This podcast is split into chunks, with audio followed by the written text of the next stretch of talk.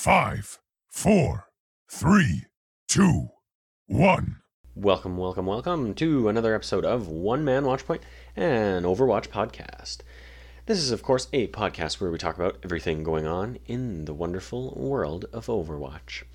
I'm your host, Sir Dr. JM. You can find me on Twitter, you can find me on Instagram, you can find me on all social platforms at Sir DRJM give me a follow. Reach out to me on Twitter, preferably. Um, I'd love to interact with people. I'd love to get some questions on the show or some suggestions or even, you know, bring people in, stuff like that.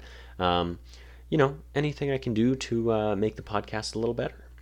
You can, of course, find this podcast on all your favorite podcast services Spotify, Apple Podcast, Google Podcast, uh, anything else over there, uh, anything around the world. If you find something that it's not on, let me know and uh, we'll see what we need to do. If you're new to the show, first of all, welcome, and I'll give you a quick rundown of how things look. So, typically on the show, we go through all of the latest and greatest news from around the net as it relates to Overwatch and the Overwatch League. Then, because we're in the off season, we'll do our best to scratch that off season itch by looking at all the movement going on in the Overwatch League in a segment that I like to call the Owl Trade Tracker. So, as I mentioned, follow us, subscribe to the podcast, download every episode, and reach out to me because I'd love to hear from you. Without further ado, let's hop right on into the news. Playtime's over. So, for our first news story this week, I'm going to once again touch on the Overwatch Halloween Terror 2020 event because as of recording, we are in our final hours of the event. So, this is just your friendly reminder to make sure you uh, log in there, get your wins, so that you can get that final uh, weekly challenge skin, which this week is, of course, the Ragdoll Echo skin. They saved the best for last, um, and if you don't have it, get in there because uh, the event will end tomorrow. Actually, by the time you're listening to this, the event may end in literal hours from now. Um, so yeah, get in there, get those last minute spooky skins, and of course, if you want to get any of the other previous year's uh, Halloween skins, then definitely buy those while they're cheap as well. While they're cheap and available, um, because uh, they'll be going away again until uh, until the next special season time to get them, which might be the anniversary archives Christmas event. It's been so long. I, there's so many events. I can't I can't keep track anymore. But I digress. Get in there, get those wins, get those skins. Now, then, our next and first real news story, of course. Uh, this one is actually, I'm pulling from the Overwatch Path to Pro Twitter account, which is, of course, at OW Path to Pro. Um, so they announced for the month of November, you can earn Torbjorn and Lucio's contender skins by watching contenders. Seven hours for Torbjorn, 15 for Lucio. Get a head start tomorrow with the grand finals of EU and North American contenders October tournaments. That was, of course, uh, posted a, a, couple days ago there, yesterday, in fact, um, November 1st. So, I uh, wanted to bring this to everyone's attention. As I mentioned a couple weeks ago, this is something they just recently started doing. I think, I think uh, October was the first month they did it, um, and you could get a Mercy and Symmetra skin, I believe um, for again 7 and 15 hours. I'm not sure which was which uh, of contenders content streamed. However, it looks like this month they're continuing it with Torbjorn and Lucio. So interesting picks there. Um, you know, I mean, I'm honestly not too certain who really wants that Torbjorn one. Uh, but hey, I'm all for free skins and and promoting uh, tier two, even though I don't personally follow it that closely, anyways. But if that's something you're interested in, go ahead and give it a watch. I definitely I have tuned in for a little bit, and it certainly does feel good to get that Overwatch League fix kind of thing. Um, so that's that. Now, moving on from there, this is going to be a quick news section of this episode, that's for sure. Uh, there's not a lot of news going on, and I'm also, I should mention, I'm not actually going to uh, mention any of the trades and movement in terms of free agency, um, just because I will cover that in our final segment of the uh, show called the Owl Tracker. But, anyways, I will get to that shortly here. So, the next thing I wanted to bring up is from .esports.com, posted by Liz Richardson. And this, of course, uh, the title here is Overwatch's latest live patch notes bring health changes, Mei buffs. Now, I wanted to bring this up because, of course, last week we saw an experimental patch with a lot of very similar, if not these exact, uh, changes to some heroes. Um, so I'm not going to cover them in too much detail, but there are a few notable things. So, as the title reads, Mei buffs. Um, so I will quickly talk about that because those ones we did see in the experimental and they are continuing to come across to the live game now. Cryo Freeze now restores 15 ammo per second, and Ice Wall cooldown lowered from 12, nope, from 13 to 12 seconds. So those changes are for Mei, and that essentially gives her a little bit of a buff just because uh, now there's there's sort of less of an impotence to reload. Um, it kind of, you know, the, strategically speaking, as a Mei player, if you're using that uh, projectile um, rather than you know consuming ammo, consuming ammo, consuming ammo, and then having to use your defensive uh, uh, cryo freeze to heal yourself up as you've probably taken damage. You can actually use that to reload now. So that'll actually be a pretty interesting one because um, it does give Mei a chance to regain some of her ammo so that when she comes out of that uh, cryo freeze, she has a chance to kind of wreck shop again um, if you're not quick enough or agile enough to get away from her. So that's one of the more interesting ones.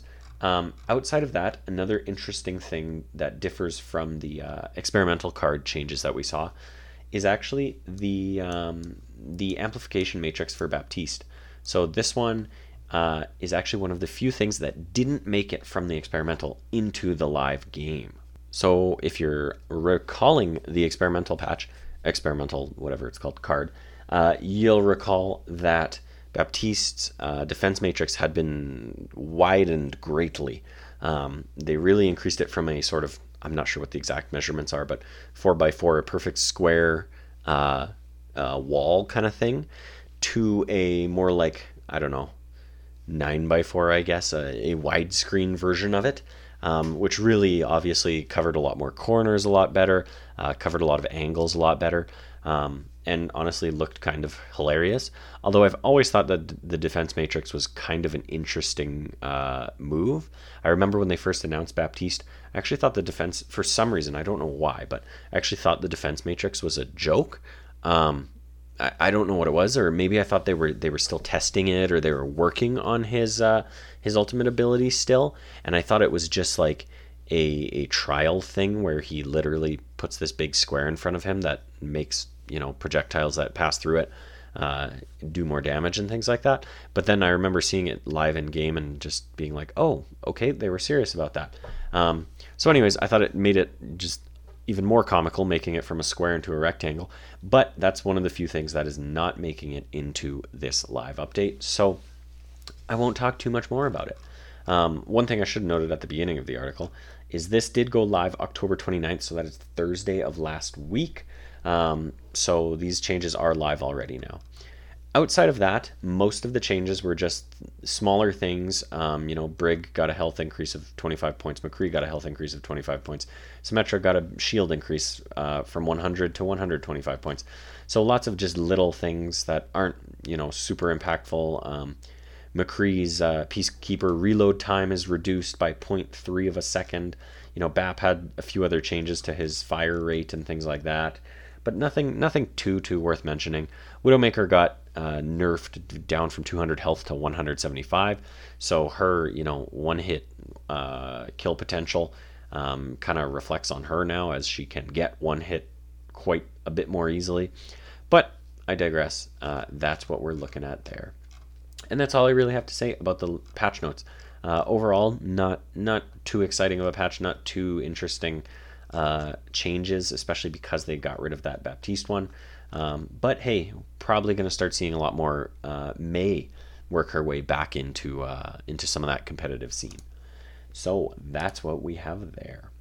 Now the next article I have here is from Tom Chapman, and this was posted on GG Recon, if I'm correct. Yes, I'm correct. So I'll read the title there. I'll read a little snippet of it, but I'm not going to read the whole thing. So definitely go find this article if you're interested to read more. So the article reads like this Overwatch still has 10 million monthly active users after 4.5 years. It sounds like players are far from, quote, over Overwatch, as Blizzard Entertainment's beloved first person shooter still has a massive fan base some four and a half years after the title first launched. While Overwatch has since been joined by the likes of Fortnite, Apex Legends, and Valorant, Blizzard's title is the OG in terms of cashing in on the FPS esports scene. Riot has kept its grip when it comes to League of Legends with Worlds. However, the recent success of the Overwatch League final means the game shows no signs of age. Activision Blizzard is one of the biggest publishers around, boasting everything from Call of Duty to World of Warcraft, and yet we still seem to forget Overwatch. With there being such a back catalog of huge gaming franchises, is it any wonder Activision Blizzard's Q3 takings are through the roof? When the coronavirus pandemic first kicked off toward the start of this year, few could have predicted the effect it would have on the gaming industry as we stayed in our homes and glued to our screens. The uptick in the esports scene has also helped Overwatch flourish in 2020. According to Activision Blizzard, Overwatch, quote, continues to have a large and dedicated community, end quote. To be more precise, there are around 10 million active monthly users who log on and shoot each other to pieces. There was also a nod to the OWL finals that earned the honor of being the most watched in the league's history. It's great news for Overwatch and comes at a time when there's also plenty of buzz about Overwatch 2. Promising something different to the first game, Overwatch 2 is expected to be a big hitter of BlizzCon 2021 bracket in its new online format. It's also here that we're hoping to find out what the future holds for the OG Overwatch. So, a little bit to digest there. Um, good read. Uh, some interesting information about Activision Blizzard's uh, earnings call follow there. Um, I know they they talk a little bit about how they made like 1.9 billion in revenue for Q3, um, largely on the back of Call of Duty. But honestly, I mean, hey, if you're an investor in Activision Blizzard, if you're a higher up in Activision Blizzard, you're raking in the money. If you're a game developer, hmm, maybe not so much, but hopefully some of that trickles down. But uh, I wanted to bring this up because a obviously it shows that uh, Overwatch is still big. You know, I think one of the things that it's easy to get bogged down in when it comes to Overwatch is the sort of uh, reputation it has for having a really toxic and negative community. Um, I personally, I mean, I personally don't see a lot of that. Now, granted, I think that's in large part because I don't necessarily go on the Overwatch, uh, the competitive Overwatch subreddit, which I know has a reputation for that. I also don't play on PC. As we've talked about here before, I play on PlayStation 4. And I'm not going to lie, I think the console experience is a lot better in that community sense because not everyone has mics. And if they do, they don't play with them. And that's a big difference. For some reason, the, the headset and mic uh, combination just goes kind of hand in hand with uh, PC gaming, if you ask me. Whereas I think even though you know since the 360, it's been commonplace to have a headset for online gaming on console. I just I just don't think that it's that synonymous with uh, with a console. And you know, again, maybe a part of that is just because I mean, most people don't wear a headset when watching TV. So if you're playing a console connected to a TV, you know, the impulse is not necessarily to put on a headset. Lots of people have gaming rooms, that kind of thing. Whereas when you're on a computer, um, I mean, in my experience, you know, built in uh, PC or laptop speakers are never the best. And you always want something external. And now that you know headsets have come so such a long way and now that communication is really key in a lot of games like overwatch i think the headset really comes into play a lot more. Um, and you know you kind of enable some of that that toxicity when suddenly everyone's able to shout at each other. Now again i won't say that uh, you know there isn't toxicity on all levels and all platforms because there certainly is some and i mean we've all heard it and we've all heard frustrated people in a match or whatever and you know finger pointing in a match and all that shit but ultimately, I would say that uh, this is a good thing. You know, uh, just absolutely incredible numbers 10 million monthly active users. Now, again, that's going to be a little inflated because certainly, you know, some people might log in and play a match and bounce. Some people might fire up the game and then walk away from their computer and never touch it again, which would be odd, but hey, it might happen. Um, as well. I mean, some people might just log in, do the the Halloween event or something like that, and then bounce, right? So there's any number of reasons that could be inflated. Um, I would certainly think it's you know just total ballpark random guess. I would say it's probably closer to maybe eight million. But even still, if that's the case, those numbers eclipse tons of other games out there. I mean, look at look at almost any other multiplayer franchise and, and how they struggle to keep up with uh, with remaining current and, and, and in the minds of gamers. Um, you know, this article mentions other games like Fortnite, Apex Legends, Valorant. Obviously, Valorant is really on the rise right now and is is still seemingly big. I think it's I think personally it's lost a little bit of steam, although with Flashpoint and everything, it's definitely regaining some of that. Um, I think it kind of had, you know, a, a, rocket to popularity and then it kind of dipped a little bit, but now it's coming back. So certainly it's it's a big deal, especially coming from from Riot Games. Um, but then you know you look at Apex Legends, you look at Fortnite, uh, some of these these battle royale games, um, Call of Duty Modern Warfare's battle royale, um, things like that. You know, there's only a handful of them overall. Like I said, this article lists Fortnite, Apex Legends, Valorant. That's three. If you want to throw another one in there, like I say, Call of Duty, and then what else do you got? I mean, League of Legends is totally different because it's not a first person shooter. But if you want to talk big online multiplayer games, you throw that in there. You throw in maybe World of Warcraft, which, again, totally different genre. But you put all of those in a pot and you say those are your really big online multiplayer games. Well, that's only six games you know so there's not there's not a ton of space in the market for these uh, these games that people keep coming back to and keep playing for years and years after uh, after the game launches but obviously uh, you know being an overwatch podcast i'm more than happy to hear that we still have some 10 million monthly active users. One thing i would actually be really really curious to find out about is the breakdown of that user base. Obviously being first person shooter and being uh, largely uh, esports centric as well as being from blizzard um, you know blizzard proper as the developer um, i definitely i would suspect that the bulk of the player base is on pc but like i say i would love to know how many uh, how many monthly active users uh, overwatch has on playstation 4 and xbox one i guess um, it took me a minute to figure out what Xbox it would be on there. I don't know why. Um, but I think that'd be really exciting to see. Um, not to mention, it would kind of give a, a good indication of really how healthy the game is. Everyone knows Blizzard games last for years and years and years on PC. Just look at World of Warcraft, um, you know, look at StarCraft, look at Diablo.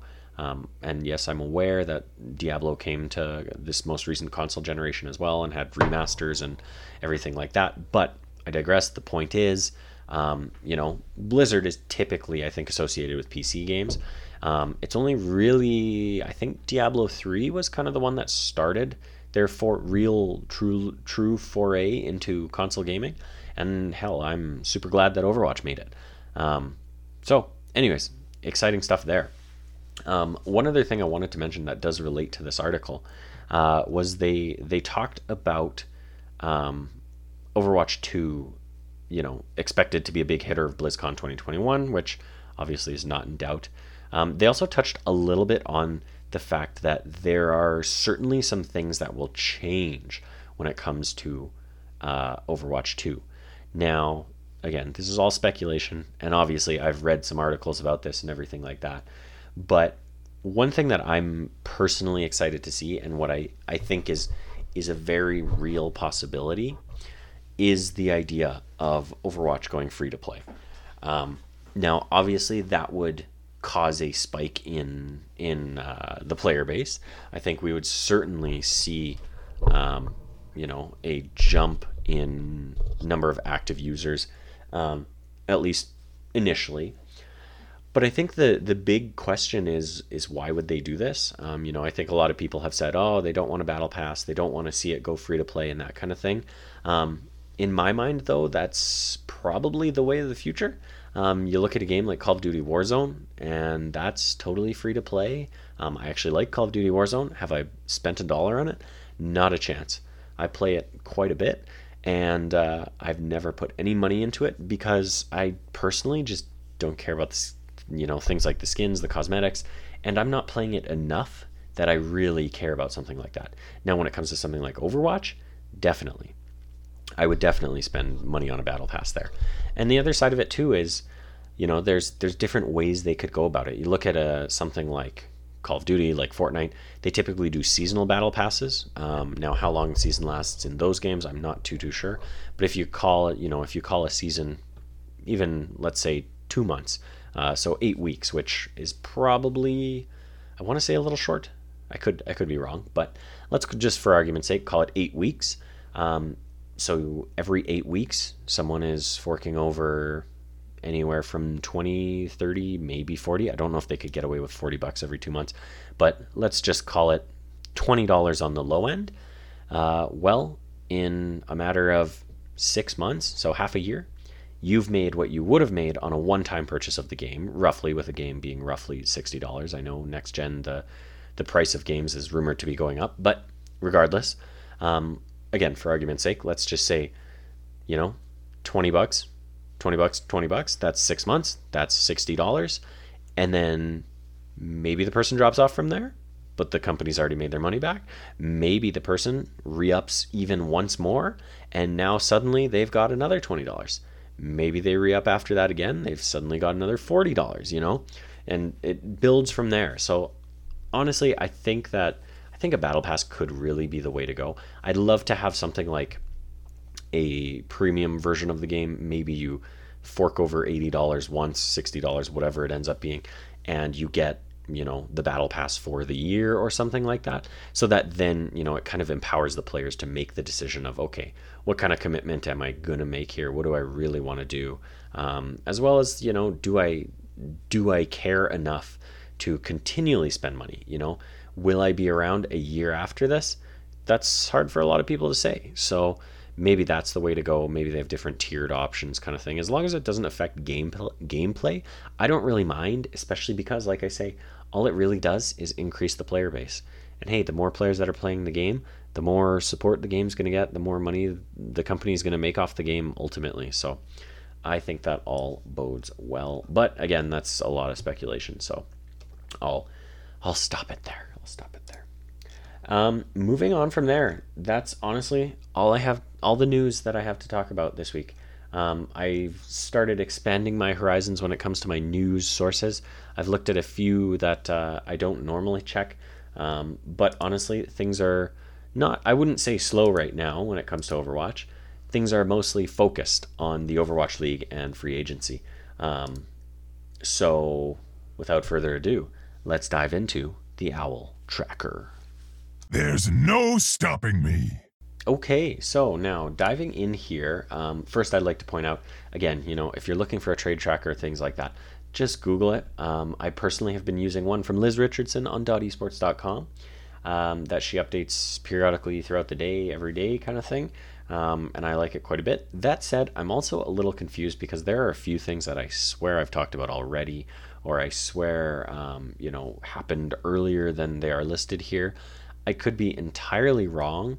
However, um, y- you know, I, I like the format of this one, so I stick to it, and I'll report things as I see them here. Um, now, just a bit of a refresher. Last week, the last thing that I read was the Hangzhou Spark releasing uh, Rhea, Assassin, Bebe, Adora, and Ado. Now, I also added on to that because it wasn't on here that uh, the San Francisco Shock signed Agape as assistant coach coming over from the London Spitfire.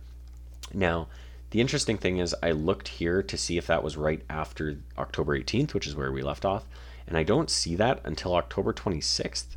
So I'm a little bit uncertain, like I say, a little confused. I'm wondering if maybe things weren't official or something like that. Maybe Agape hadn't confirmed it. I don't know. But regardless, I already talked about that one, so when I get to it, I'll just breeze over it a little bit, um, just because, like I say, you can catch that on last week's episode if you are so inclined. Now, let's dive back in there. So, as I mentioned, October 18th is where we left off last week after recording. So, this week we're going to start off on October 19th, and again, this is almost certainly something that I already reported on, but I'm going to read it, but I won't talk too too too too too much about it. Actually just can check something here. Okay, yeah. So, October 19th, Houston Outlaws promote former player Matt Cool Matt Iorio to general manager. Um, if I'm remembering correctly, last week's episode is when I talked about this. I looked at the article and I think that's I think I actually might have included it in the news section of last week, whereas it wasn't on the tracker here. But regardless, I talked a lot about how this, uh, you know, if you look up Cool Matt's kind of story or his whatever career progression. This kind of gives hope to a lot of uh, people and players and staff and everything about the promise of being in an organization and, and working your way up because Cool Matt did start out kind of, you know, air quotes on the bottom and made his way up now in the GM position. So exciting stuff there and good for uh, the Houston Outlaws. Exciting to see a lot of the changes that they're they're making already in this offseason. Moving on from there, October 20th, Boston Uprising officially re signed main tank fusions, off tank punk, DPS Colourhex, and support Myunbong. Now, that's all very, very interesting um, for the simple fact that uh, I think I talked about this one last week as well, actually. If I repeat myself, I'm sorry, but I'm just going to say it. Um, a lot of these players are probably making the best of a bad situation. Obviously, Boston is the bad situation in this uh, turn of phrase. However, I'm not certain a lot of those players would find a home if they didn't re sign with Boston. So, at least in doing this, you know, they, they stay on with the organization. Um, depending on what other talent Boston is able to attract, a lot of them are likely starters if they're not, and Boston is able to get someone to come in and take over a role or two, then that could potentially mean that there's potential for you to go somewhere else. It could also mean that you know you stay with the organization, you move into a um, one of those player co- coach roles, that kind of thing. So ultimately, like I say, I think a lot of these players are just making the best out of what they've they, the hand they've been dealt, so to speak. Um, with the exception of that, probably being Myunbong. I think he obviously had a a fairly promising uh, I don't know has some some good skill behind him.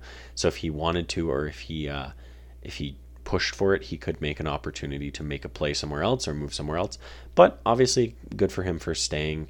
Hopefully he likes it there in Boston and uh, hopefully all of them can see a little more success than this past season. Now also on the 20th another story that I already reported on uh, Haksal announces uh, he's leaving the New York Excelsior because he is retiring from professional Overwatch. Now, last week I think I talked about how it's sad to see him go. Obviously, it is sad to see him go. But I was listening to another uh, Overwatch League podcast. I believe it was Tactical Crouch. And they talked about the fact that, uh, you know, just because someone retires doesn't necessarily mean that they are retiring forever. So that's a really good point. Um, you know, Haksal, I think last year, 2019, when he played uh, for the Vancouver Titans, yay.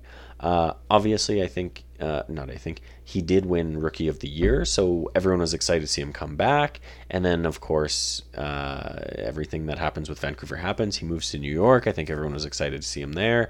Um, I don't think he really found a slot on the team, or, or for whatever reason, the team didn't find a slot for him. Um, and unfortunately, they couldn't truly take advantage of a lot of that rookie of the year skill that I think he he had the season prior. Um, so you know, disappointing we don't get to see more of him. But like I say, uh, retirement for now doesn't mean retirement forever. And certainly, uh, he he's one being a rookie last year, this being his second year. I think we could see a return from return from Haksal, you know, come Overwatch 2, come next Overwatch League season. Uh, not 2021, obviously. I mean 2022. Anything like that. You know, who knows what his aspirations are, but could be, you know, a glimmer of hope there. We'll call it. Moving on from there, October 21st, New York Excelsior part ways with DPS, Nenne, uh, and Who Are You, Off Tanks, Hotba, and Bianca. So New York, um, you know, cutting about half their well, I don't know about half the roster there, cutting a few players, a few decent names as well. Um, I mean, Nenne, who are you, Hotba, uh, Bianca's probably the only one I'm not too familiar with, but definitely names that uh, you know you've seen around the league and were excited to see. You were excited to see in New York. Um, I think Nenne is probably the standout there, but regardless, uh, what's New York doing is a question on everyone's mind. Uh, what what kind of moves will they make? And obviously, as we will see, I'm just going to check the tracker. I'm going to spoilers jump ahead a little bit. Yeah, okay. There's at least one more uh, piece that we will get to that does get moved, um, which continues to beg the question: What is New York doing? Um, you know, they've got some some pretty big talent. They've got they've largely built their organization around you know at least one name, Saebyeolbe, and potentially to a lesser extent, two names with JJoNak um, being the MVP of uh, season one there. So they definitely have some pieces. They've got some good pieces for sure. They've got some decent pieces as well. Um, so New York, you know, it'll be interesting to see what they do. Um, yeah, that's all I'll say on them. Moving on from there, Philadelphia Fusion releases EQO, DPS Chipsa, and head coach KDG. Now, uh, this is a bit more of an interesting one just because Philadelphia, as I've mentioned on previous episodes, I don't know that we had a clear indication of what they needed to do to really step their game up in a in a hardcore sense to you know get over that hump of uh, winning the finals and things like that. But maybe this is a part of it. EQO, I'm a little bit sad to see go. I think EQO, hopefully he finds a place because he's definitely, I think, in my mind, one of the one of the stronger parts of uh, the Philadelphia Fusion, at least one of the stronger, maybe more unsung parts. Um, Chipsa, you know, nothing too exciting there. Again, I talked before. I, I'm not fully certain I understand the Chipsa meme. I don't know where it came from. I don't know why it came. You know, he was a bit of a Doomfist one trick, and I guess that's what the meme is. But I digress. And then head coach KDG, um, also an interesting one because, uh, you know, uh, I don't necessarily know that you point the finger at KDG in terms of their performance, but at the same time, I mean, such is competitive sports. Now, what's interesting as well about KDG is that uh, is where he goes. So I won't talk on that too too much just yet, but we'll get there. Moving on from there, uh, still on October 22nd, nope, 21st, sorry. Toronto Defiant releases DPS players Agilities, Surefour, Zykk, Beast, Numlocked, Nevix, Kruise. Oh, I'm skipping over their roles. RoKy and Flex Support Kariv. Uh, the team also releases Coach Mangachu. Now, uh, like I say, I didn't mean to actually skip over all of their roles there, but the moral of the story here is they released everyone except for Logix. Um, again, spoilers will come up on Logix in a couple days here that was a big shock because uh, Toronto, I think, is another bit of a question mark. You know, what are the goals of the the organization? What's the ultimate you know want? Uh, what are they shooting for? Kind of thing. Do they want to be the best team in Canada? Well, I mean, hey, they got an easy win there when Vancouver imploded, and now I think they're they kind of are. Um, at the same time, you know, I think they definitely had some promise there. They had lots of uh, really good players, agilities, Beast, um, you know, Kruise, Kariv. Um, I think that they they had some good players. They had a good foundation there, um, but it seems like they they likely must have had some internal discussion, saying blow it all up. It's win or bust kind of thing. Now, if I'm not mistaken, I think I actually I also follow Adam Adamou who is the uh, CEO or something to that extent of Overactive Media on Twitter, and he is. Uh, I'm just checking his Twitter there. Okay, it doesn't actually. Oh, CSO, Chief Strategy Officer at Overactive Media, the company that owns the Toronto Defiant. And if I'm not mistaken, I believe he actually tweeted that they have a two year plan. Um, I would assume that that starts with one year of a rebuild in some form and uh, moves on from there to lead them to the top. Um, can they do it? Hard to say. However, as I mentioned before, uh, they obviously are serious about it based on one signing that we will get to shortly here um, in terms of their head coach. And uh, yeah, hopefully it works out for them. I'd love to cheer for a Canadian team if uh, the Vancouver Titans aren't going to be it, and if Calgary is not going to get a team anytime soon, which I don't think they are. But I would love it. I'm always here, as I've mentioned before. Calgary, team in Calgary. Bring a team to Calgary. Bring an Overwatch League franchise to Calgary. Come on. October 22nd, Hangzhou Spark adds Shy to its roster. Um, this one, I actually, uh, honestly, I wouldn't have known too much about this if it were not for an article I was reading just before this. Um, but unfortunately, I don't remember where that was. People are pretty hype about Shy, so it'll be really exciting to see what he can do. Um, just purely based on uh, what he's done in contenders and what the rumors are about him. Moving on from there, Seoul Dynasty announced DPS Profit and Tank Gesture will return in 2021. Uh, nothing too too surprising there. I think Seoul would have been a little bit crazy to pass on profit and gesture, especially being the, the, the that they had such a decent decent such a great showing in the finals. Um, uh, it's actually it'll be interesting to see what Seoul does with a lot of their pieces because I think they definitely have again a good foundation going already with uh, with some players like you know Slime on the on the uh, support line. Um, I think Tobi also on the support line, but I think Tobi is maybe one that they could get rid of. But hey, that's just me guessing. I digress. Moving on from there, Atlanta Reign officially release Dogman, FRD, Fire, Pokebo, as well as Erster and Saucy. So Atlanta, um, you know, this one was already talked about as well, but I think this is the fact that they officially released them. Um, that is a lot of their roster, and it's a big deal. Again, Atlanta, in a lot of ways, in my mind, actually, eh, call them the American Toronto. Although at the same time, obviously, much better performing than Toronto. But you know, given that that's what the moves they're making and everything, I won't be surprised at all to see if they, you know, kind of make a similar play as it seems like Toronto is.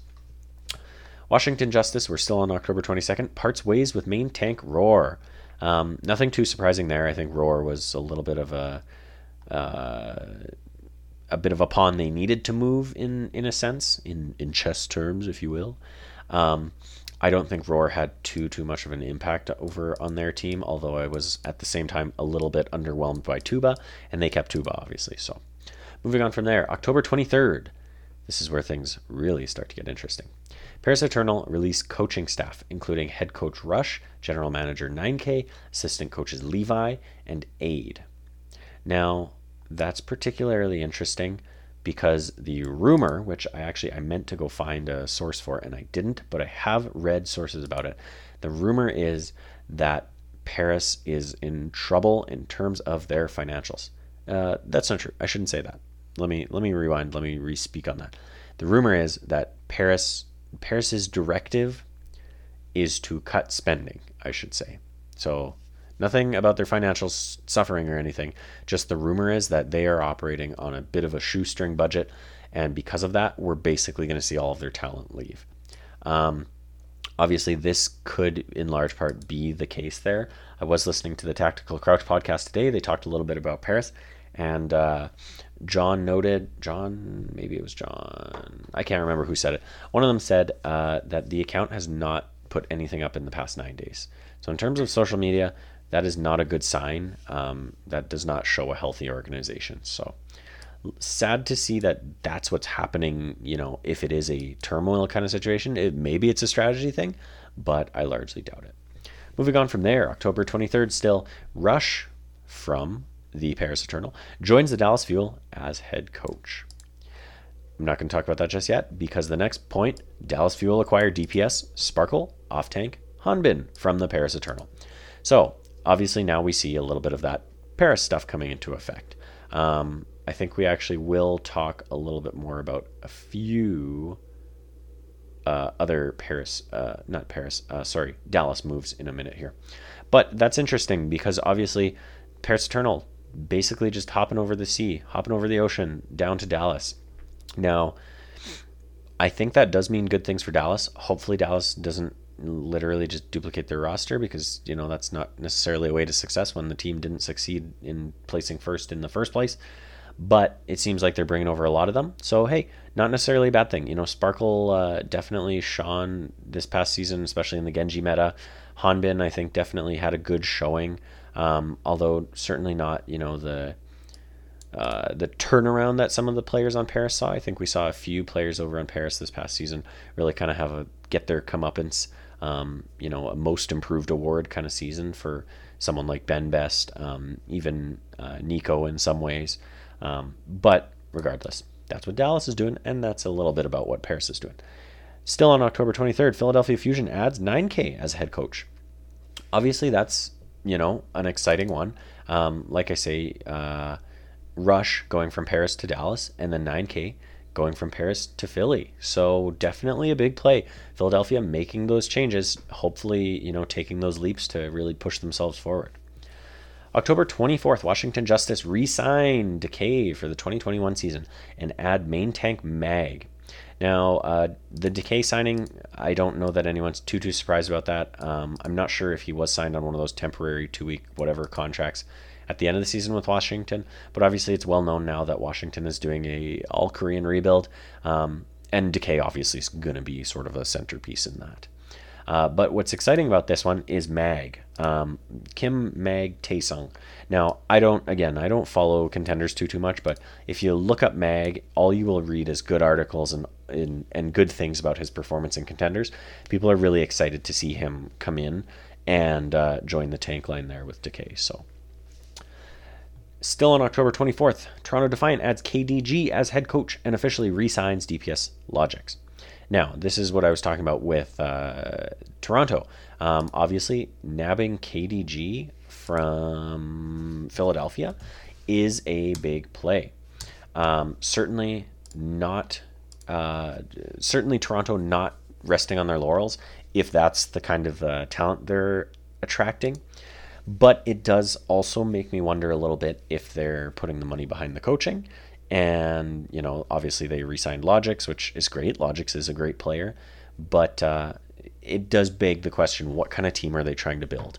And hopefully KDG will come in and be a big part of that. Hopefully it's not just all coming from higher up. But uh, we have yet to see, obviously. Moving on from there. Next up, October 25th, San Francisco Shock parts ways with DPS Rascal. Um, I think I talked about this one as well last week. But uh, you know, sad to see Rascal go just because Rascal is definitely a powerhouse. But the air quotes scuttlebutt that I've heard is he didn't necessarily gel with the team culture. Um, and not so much the players, but I think the team culture coming down from higher up there. So, regardless, I think it'll be interesting to see where Rascal lands, but he's definitely going to land somewhere. Still on the 25th, Shanghai Dragons release uh, Diem, Luffy, Dding, and Diya. Now, I did talk about this one as well because uh, Shanghai making some relatively big changes. You know, five players uh, all done, including the only uh, female player in the Overwatch League. So sad to see that happen, but hopefully some more will come up.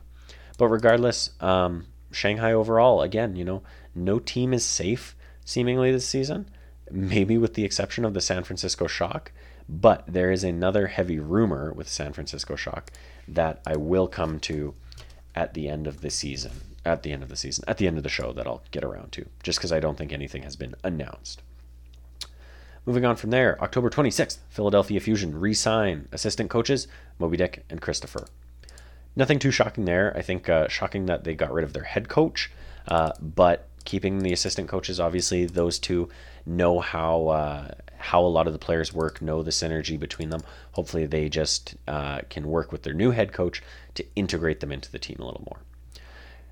Still on October 26th, and this is one that I mentioned I talked about at the end of last show. San Francisco Shock adds Agape as assistant coach, promotes Casores from analyst to assistant coach.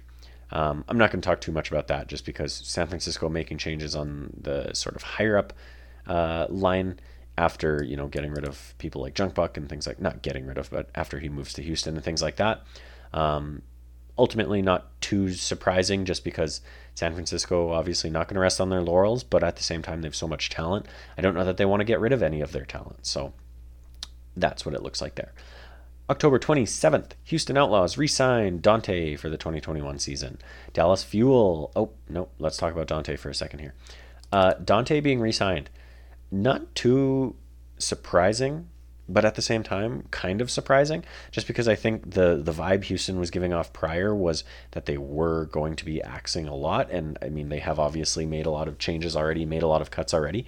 I don't think I would have necessarily thought that Danteh would be sticking around, but purely based on on the uh, sort of feeling Houston was giving. So good for Danteh for being resigned, anyways.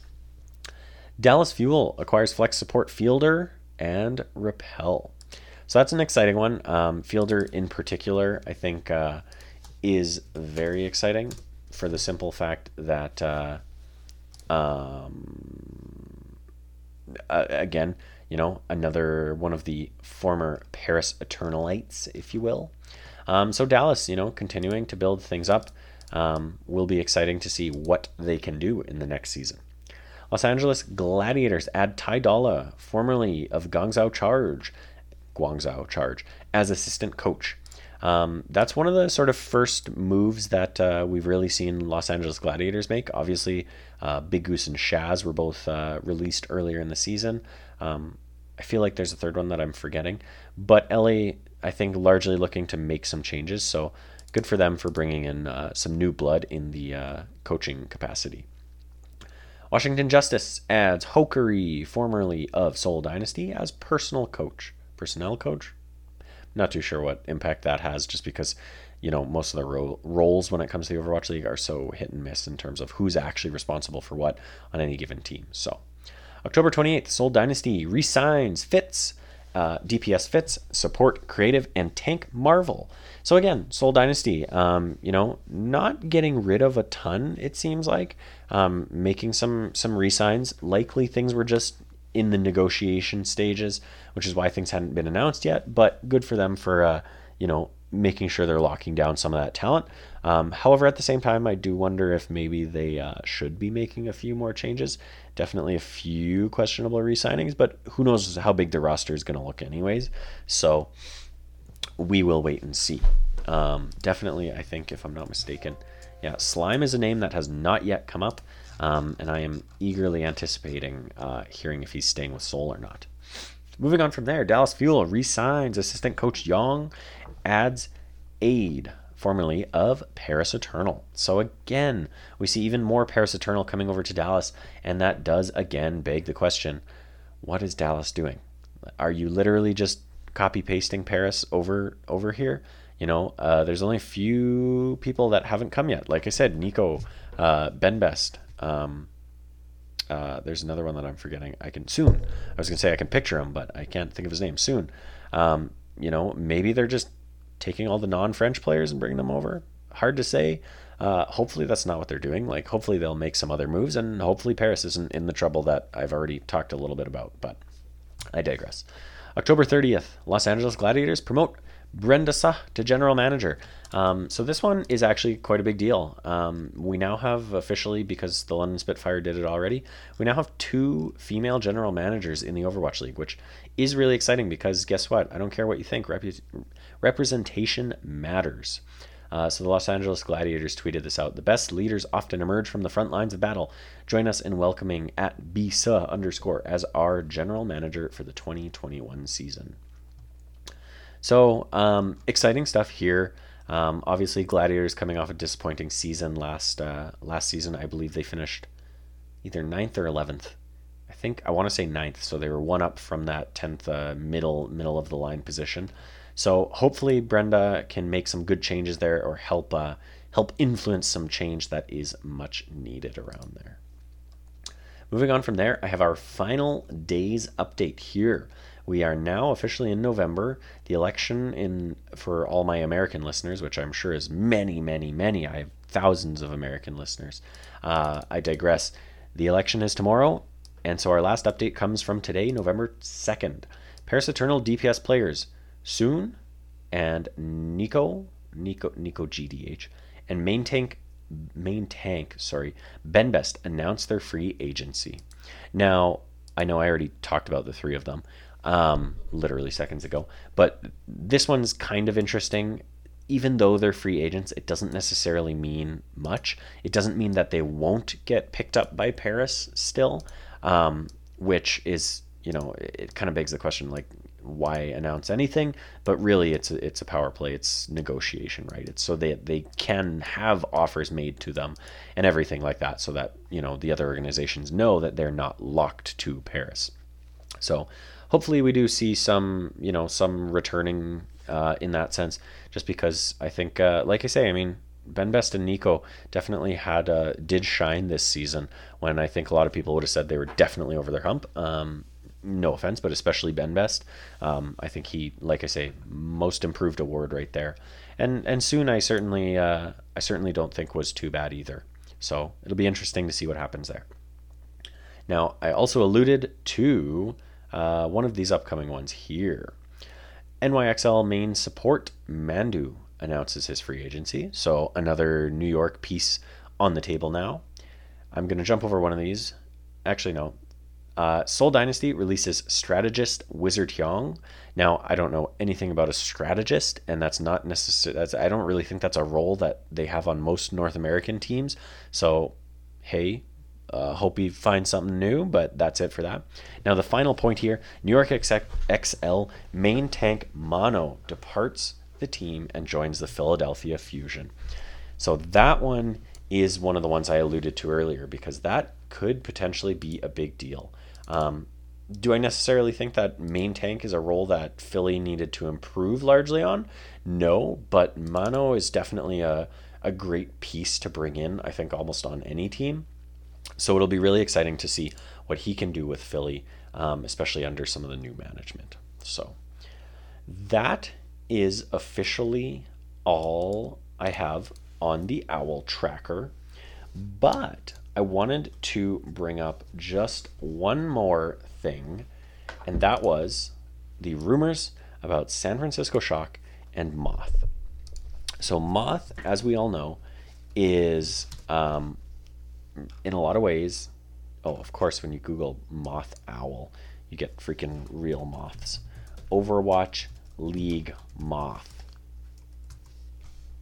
There we go. Thank you. That's much better. Um, so, as we all know, uh, main support player for the San Francisco Shock, integral in both of their championship seasons, I think. I don't think anyone can deny the impact Moth has had on this team. Um, from his, you know, his stellar Lucio play, definitely one of the best Lucios in the league, to his uh, ridiculous Mercy play. Um, you know, it, eh, honestly, for us support mains like myself, Moth is a huge inspiration, huge inspiration. Um, but it, honestly, just the skill this guy possesses is actually insane. Um, ridiculous seeing seeing everything he can do. Um, so, anyways, the rumor that I was reading last night is that he might be going to the Los Angeles Gladiators. Now, obviously, this is speculation. Obviously, this is a rumor. Take this with the tiniest grain of salt you possibly can. But if this happens, what a play for the Los Angeles Gladiators. Um, if this happens, I really truly hope that Los Angeles has deep pockets to make something else happen as well, because I don't think simply adding a main support player will really and truly uh, improve the situation in LA. Um, obviously, they've added a few other pieces already, as we've talked about. They've obviously they have a new GM and everything too, but ultimately um, well, and on top of that, I mean, we know that Big Goose and Shaz are both gone now, so they have no support line. So, yeah, does it make sense they're looking for a main support? Absolutely. Does it make sense that Moth make that jump? I mean, all I would say is I hope they're paying him well if he does. And if if he does as well, then I hope they've got some other big pieces coming in because I think, you know, if you take out the support lineup of San Francisco, uh, because the Gladiators also have no support lineup right now, and you compare each position to its equal counterpart on the other team, I do not think the Gladiators stand up against San Francisco. So, long story short, if that's a reality, if that's something that is actually going to happen, I wish Moth the best of luck, and I will potentially cheer for the Los Angeles Gladiators. I like their colors, I like their logo, but ultimately, uh, I I kind of wish, I kind of hope that Moth stays with San Francisco. But hey, like I say, it's all speculation at this point. So, you know, take it with a grain of salt. Excuse me for dropping in. And that, of course, brings us to the end of episode 23. Um, obviously, I hope you enjoyed yourself. This was One Man Watchpoint, an Overwatch podcast where we talk about everything going on in the wonderful world of Overwatch. As you know, I'm your host at Sir Dr. JM. That is at S I R D R J M. And of course, as I mentioned at the top of the show, find me on Twitter, find me on Instagram, and please reach out to me if you have suggestions, if you have topics, if you have anything you want to hear me discuss. Um, please let me know, and I'm more than happy to uh, give you a shout out and uh, and discuss whatever you've got on the table. Um, you can find the podcast on all podcast services Spotify, Apple Podcasts, Google Podcast services, etc., etc. Um, reach out to me on Twitter if, uh, if you find something's missing there. But um, that's all I have to say about the latest episode, episode 23 of One Man Watch Point.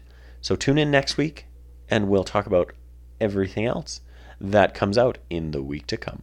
Thanks again for listening. Bye bye.